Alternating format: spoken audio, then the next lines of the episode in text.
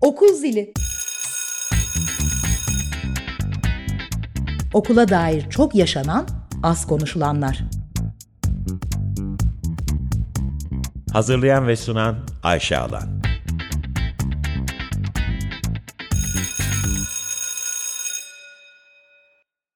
Açık Radyo'dan Okul Zilinden herkese merhaba. Ben Ayşe Alan. İki haftada bir perşembe akşamları sizlerle birlikteyim.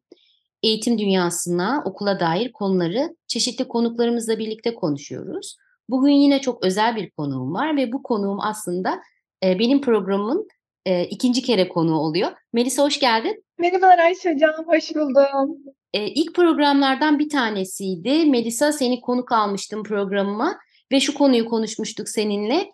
E, lisede e, açık e, liseye geçmiştin, örgün eğitimin dışına çıkmıştın ve demiştin evet. ki ben kendi okulumu kendim yarattım. Okulla bağım çok kopuk. Birazdan yine e, bahsedersin bunu bundan ve bununla birlikte e, açık liseye geçtikten sonra e, kendi dünyamı bir anlamda kendim yarattım demiştin. Biraz o e, o konuyu da özet geçer misin bize? Neler anlatmıştın o programda? Tabii ki öncelikle tüm dinleyicilere buradan selam göndermek istiyorum. Ben yaşımı tam hatırlamıyorum ama 15 ya da 16'lı yaşlarımda hep kendime şunu, şunu çok söylüyordum. Daha önceden de söylüyordum ama özellikle o yaşlarda harekete geçtim. Dedim ki ya ben okulda kendi benliğimi yansıtamıyorum. Kendim olarak var olamıyorum, üretemiyorum, düşünemiyorum, sorgulayamıyorum, yapamıyorum, edemiyorum. Yani sürekli kısıtlanıyorum. Diyerek dedim ki ben açık liseye geçmek istiyorum. Evet çevrem çok fazla tepki gösterdi ama ben kararımın ne kadar çok önemli olduğunun ve ne kadar büyük güzelliklere vesile olacağının farkındaydım. Bu yüzden de açık liseye geçmiştim.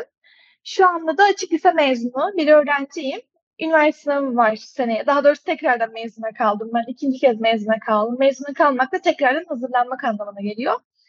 Bu şekilde özetleyebilirim aslında. Evet, kendi okulumu kendim yarattım ve küçük bir kız çocuğuyken açık liseye geçip şimdi o zamandan bu zamana kadar çok şey yaptım. Evet. Şu anda genç bir kadın olarak Birazdan konuşacağımız işleri yapmaya başladın ve devam ettin. Aslında programımızın evet. henüz bir yıl geçmedi ama senin açından ve özellikle iklim konusunda, çevre konusunda, genç aktivizm konusunda çok şey oldu ülkemizde. Bu sevindirici evet. şeylerden bir tanesi hakikaten.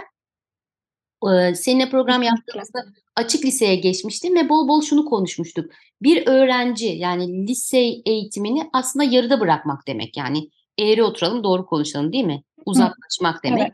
Aslında okulun içinde olmamak demek. Örgün eğitimin dışına çıkmak demek. Bu eğitimin evet. dışına çıkan bir genç, bir öğrenci nasıl kendi okulunu yaratıyor ve dünya ile ilgili birazdan da yavaş yavaş konuşacağımız konu. Yani dünyayı kurtarmak, iklim hakkında, iklim krizi hakkında bir şeyler yapmak e, fikrine nasıl ulaşıyor ve bu konuda kendini nasıl eğitiyor? Tabii ki. Yine geçmişten yola çıkarak bugüne geleyim. Az önce de vurguladığım gibi ben küçük bir kız çocuğuyken insanlar bana sürekli başımıza icat çıkarma, yapma, etme, karışma, başımıza iş mi açacaksın, gibi böyle ön yargı ve kalıp yargılarla karşılaşıyordum. Hem bulunduğum ortamda hem de aile içerisinde. Ama ben kendime ve hayallerime, fikirlerime çok inanıyordum. Çünkü gerçekten hayallerim vardı ve hayallerim beni ben yapan en büyük şeylerden bir tanesiydi. En önemli değerlerimden de. Ve hayatta en çok benim yanımda olan şeyin hayallerim olduğunu anladığım zaman Sadece hayallerimi gerçekleştirmeye odaklandım ve onların peşinden koştum.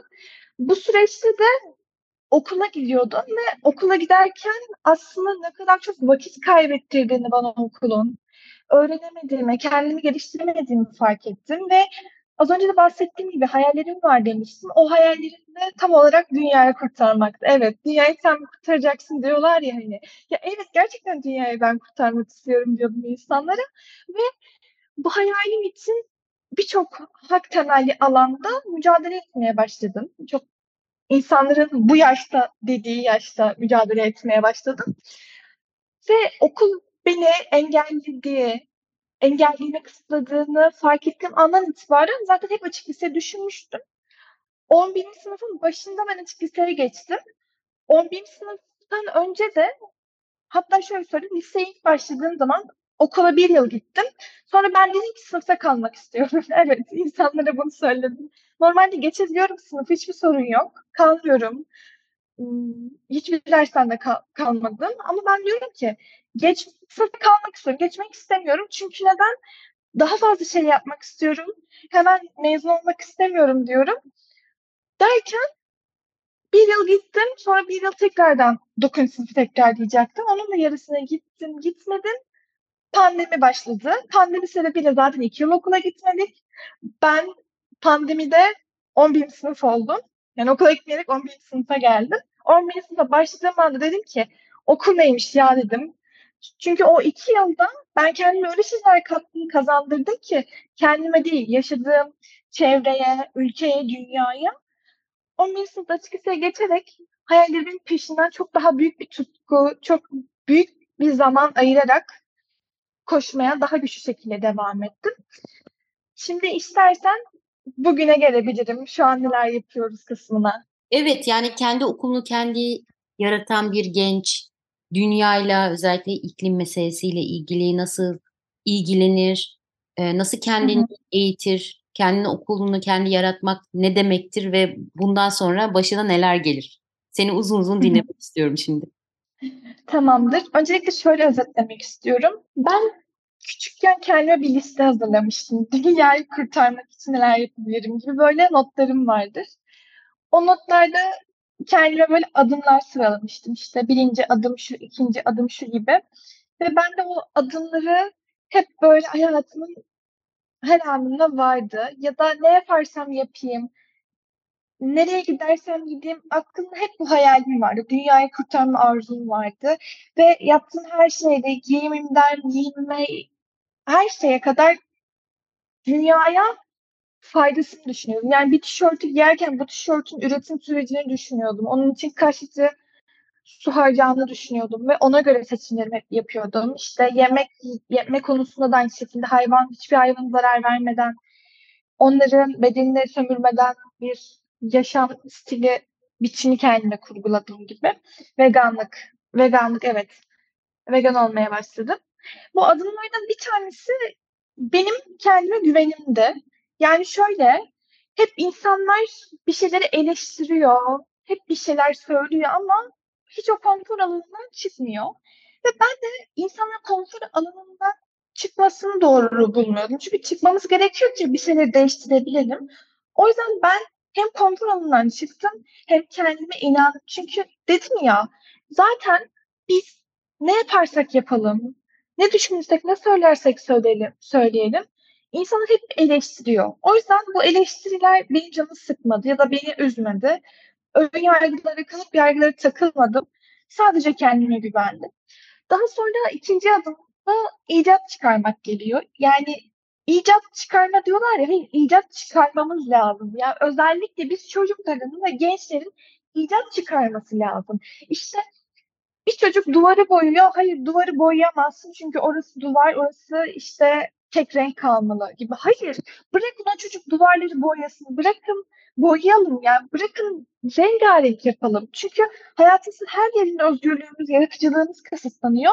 Bu nedenle bizim her yaptığımız şeyde aslında icat çıkarmamız gerekiyor. Yani o söylenen şeylerin tam tersini yapmamız gerekiyor. İcat çıkardım. Ben de şöyle icat çıkardım.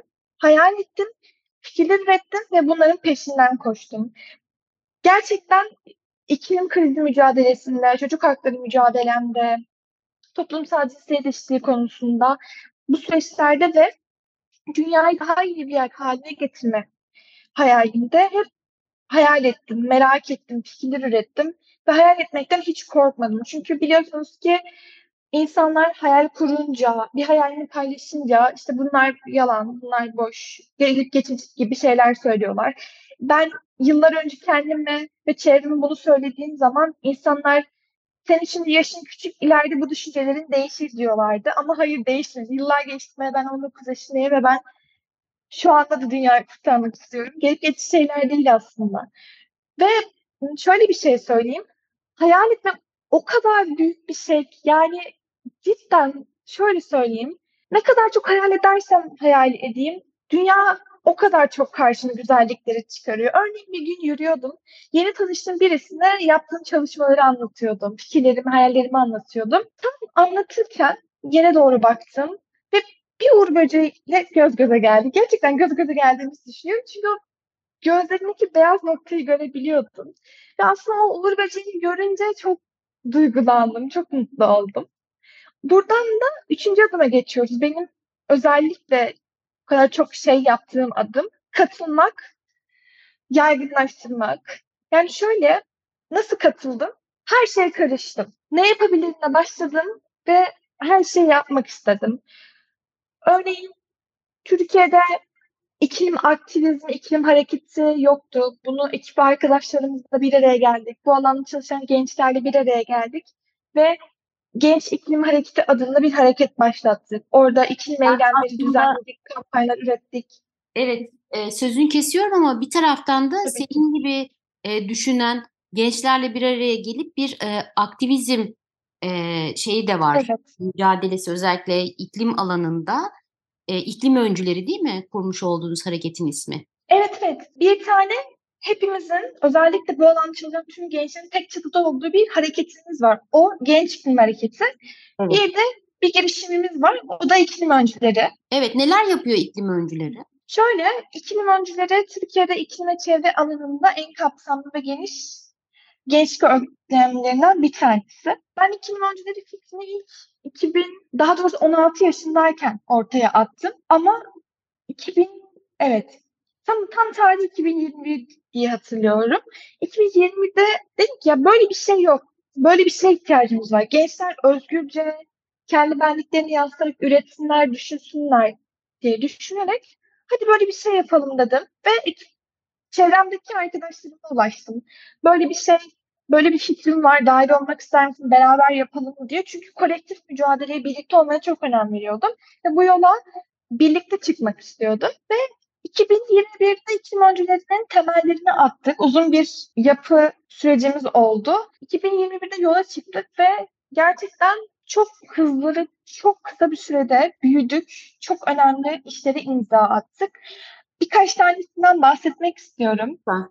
Şu anda iklim öncülerinin Ankara, Bursa, İzmir, Hatay gibi çok şehirde yerel topluluğu bulunuyor. Hı hı. Ve biz Türkiye'de konferanslar, zirveler, projeler, girişimler, kampanyalar düzenliyoruz ve çocukların, gençlerin düzenleyebilmesi için, bunları gerçekleştirebilmesi için onlara öncülük ediyoruz, mentorluk desteği veriyoruz. Bunun yanında kendi ürettiğimiz akran aktarımıyla tüm Türkiye'den 60 gence ulaştığımız bir kampımız bulunuyor. İklim Kozası adında. Böyle bir kamp gerçekleştirmiştik. Aynı zamanda Birleşik Milletler Çevre Programı ile birlikte çok önemli çalışmalar gerçekleştirdik. Biz Birleşik Milletler Çevre Programı'nın çalışmalarına başvurduk ve lisans alma hakkı kazandık. Örneğin Youth Environment Assembly adında bir zirveye öncülük ettik. 25 topluluktan biri olduk. 2022 yılında küresel, seç küresel seçimlik 25 topluluktan birisi olduk ekip olarak ve Şubat 2020'de Türkiye'de ilk kez bu zirveyi organize ettik. 45 farklı şehirden 100 katılımcı geldi. 100 genç katıldı. 5 uzman isim eşliğinde 10 sayfalık bir rapor hazırladık ve raporumuz Nairobi'deki zirvede temsil edildi. Ayrıca yine UNFCCC tarafından desteklenerek İstanbul Planlama Ajansı Florya Kampüsü'nde Helbör Türkiye Derneği'nin sponsorluğunda 25 farklı şeyden 120 katılım 120 gencin katılımıyla birlikte 8 uzmanla birlikte bir konferans düzenledik. Bu konferansın temel amacı da şuydu. Her ülkeden gelen ELKO şöyle açıklayayım. ELKO'nun amacı yani Ulusal Gençlik Konferansı'nın amacı ülke yerellerinde düzenlenen her ülkeden gençlerin iklim krizine, iklim kriziyle ilgili görüşlerini, düşüncelerini topladığı bir konferans serisi aslında. Biz de bunu Türkiye'de düzenleyerek Türkiye'deki çocuk ve gençlerin sesini dünyaya duyurmayı amaçladık ve bunu da başardık. Nasıl başardık? Şöyle söyleyeyim. Biz İstanbul Planlama Ajansı'nda gerçekleştirdiğimiz bu konferansta sonra ortaya bir rapor çıkardık ve raporu temsilcimiz Elif Sara arkadaşımız Mısır'daki Uluslararası Gençlik Konferansı'na götürdü. bu çok büyük bir gençlik konferansıdır. Hemen ardından zaten Ulus COP zirvesi gerçekleşti. İklim zirvesi gerçekleşti. Tüm dünya liderlerinin katıldığı bir zirve gerçekleşti. Bu şekilde aslında hem Birleşmiş Milletler'le de çalışmalar yürütmüş olduk ve bunları tamamen kendi başımıza yaptık. Kendi fikirlerimiz, kendi hayallerimiz doğrultusunda yaptık. Ve kim bize destek olabilir, nasıl destek olabilir diye baktık, ulaşmaya çalıştık. Bize destek olan yerler, topluluklar, insanlar oldu.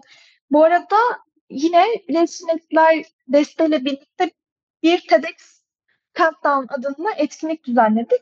TEDx konferanslarını duymuşsunuzdur. Biz de Beşiktaş'ta TEDx Beşiktaş adında bir konferans düzenledik ama bu bildiğimiz TEDx'lerden değil de iklim krizi temalı olan TEDx organizasyonuydu.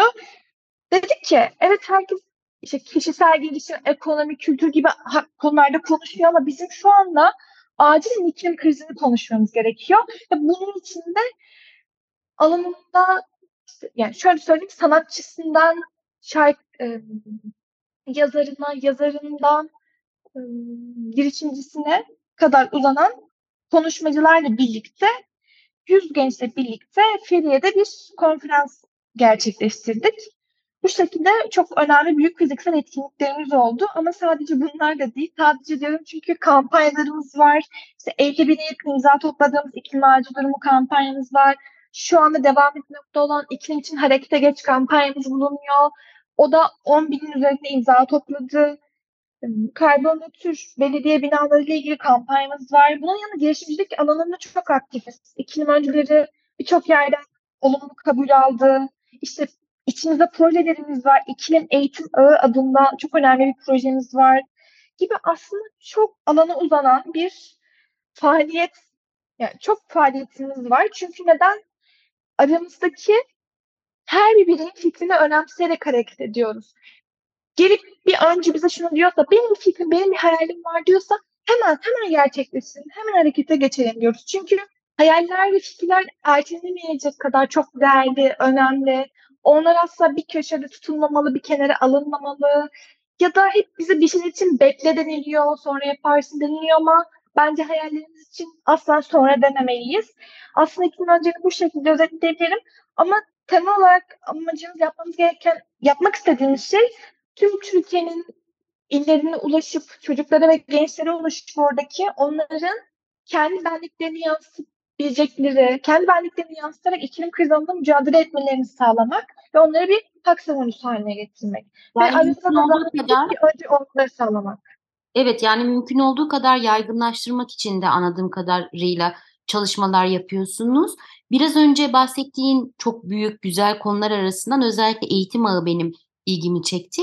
İzlediğim kadarıyla farklı yerlerde workshoplar, eğitimler de düzenliyorsunuz. Nasıl bir eğitim veriyorsunuz? Yani iklim krizine karşı, iklim kriziyle ilgili e, evet hemen bir şeyler yapmak lazım, çağrıcı olmak çok önemli.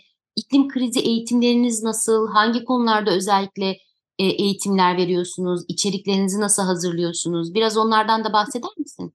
Tabii ki. Eğitimleri şu, şu şekilde veriyoruz. Öncelikle tabii ki temel bilgileri veriyoruz. İklim krizinin güncel durumundan bahsediyoruz.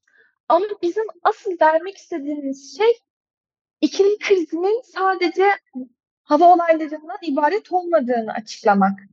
Ki hava olayları başlı başına bir büyük bir felaketken e, bunun çok daha büyük bir tarafı da var. O da hak ihlallerinin oluyor olması, oluyor oluşu.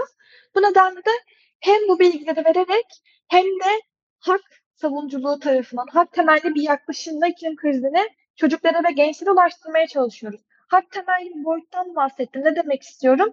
Örneğin iklim krizinden bahsediyorsak iklim adaletinden de bahsetmeliyiz. Çocuk haklarından da, kadın haklarından da bahsetmeliyiz gibi. Bu nedenle biz bu eğitim çocuklara vererek onları bir hak savunucusu haline getirmek istiyoruz bu iklim krizi alanında. Ve bu alanda fikirleriyle, bu alanın fikirleriyle öncülük yapabilmelerini amaçlıyoruz.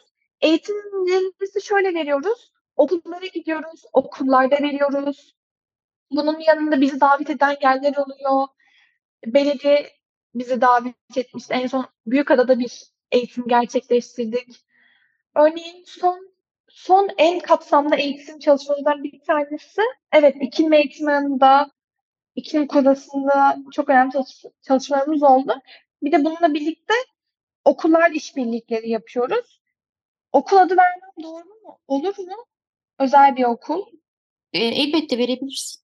Doğa ile işbirliği yaptık. Doğa Kurucu'ndaki çocuklara bir eğitim verdik. Aramızdaki bu alanda eğitimler veren ekip arkadaşlarımız bu eğitimleri düzenledi. Gibi aslında bu şekilde bir sistemimiz söz konusu.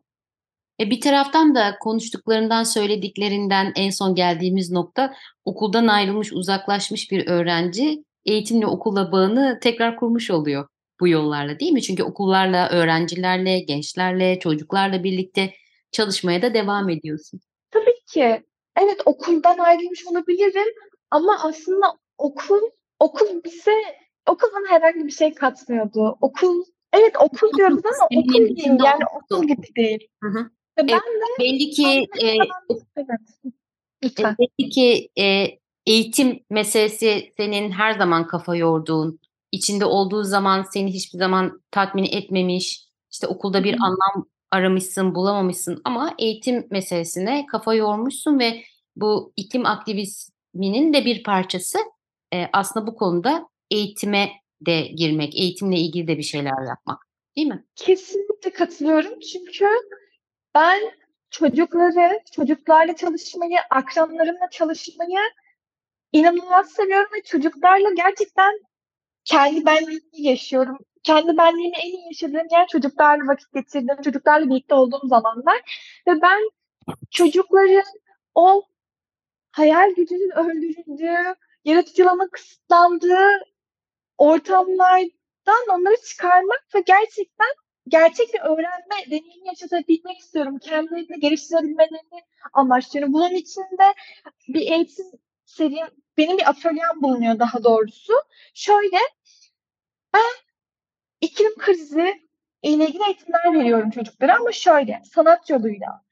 Yaptığım her şeyde sanatın da olmasını istiyorum. Çünkü sanatsız bence bu dünyayı ya, bilmiyorum dünya göremeyiz gibi geliyor bana. Çünkü sanatla ben hayatı yaşayabiliyorum, görebiliyorum, hissedebiliyorum, anlayabiliyorum.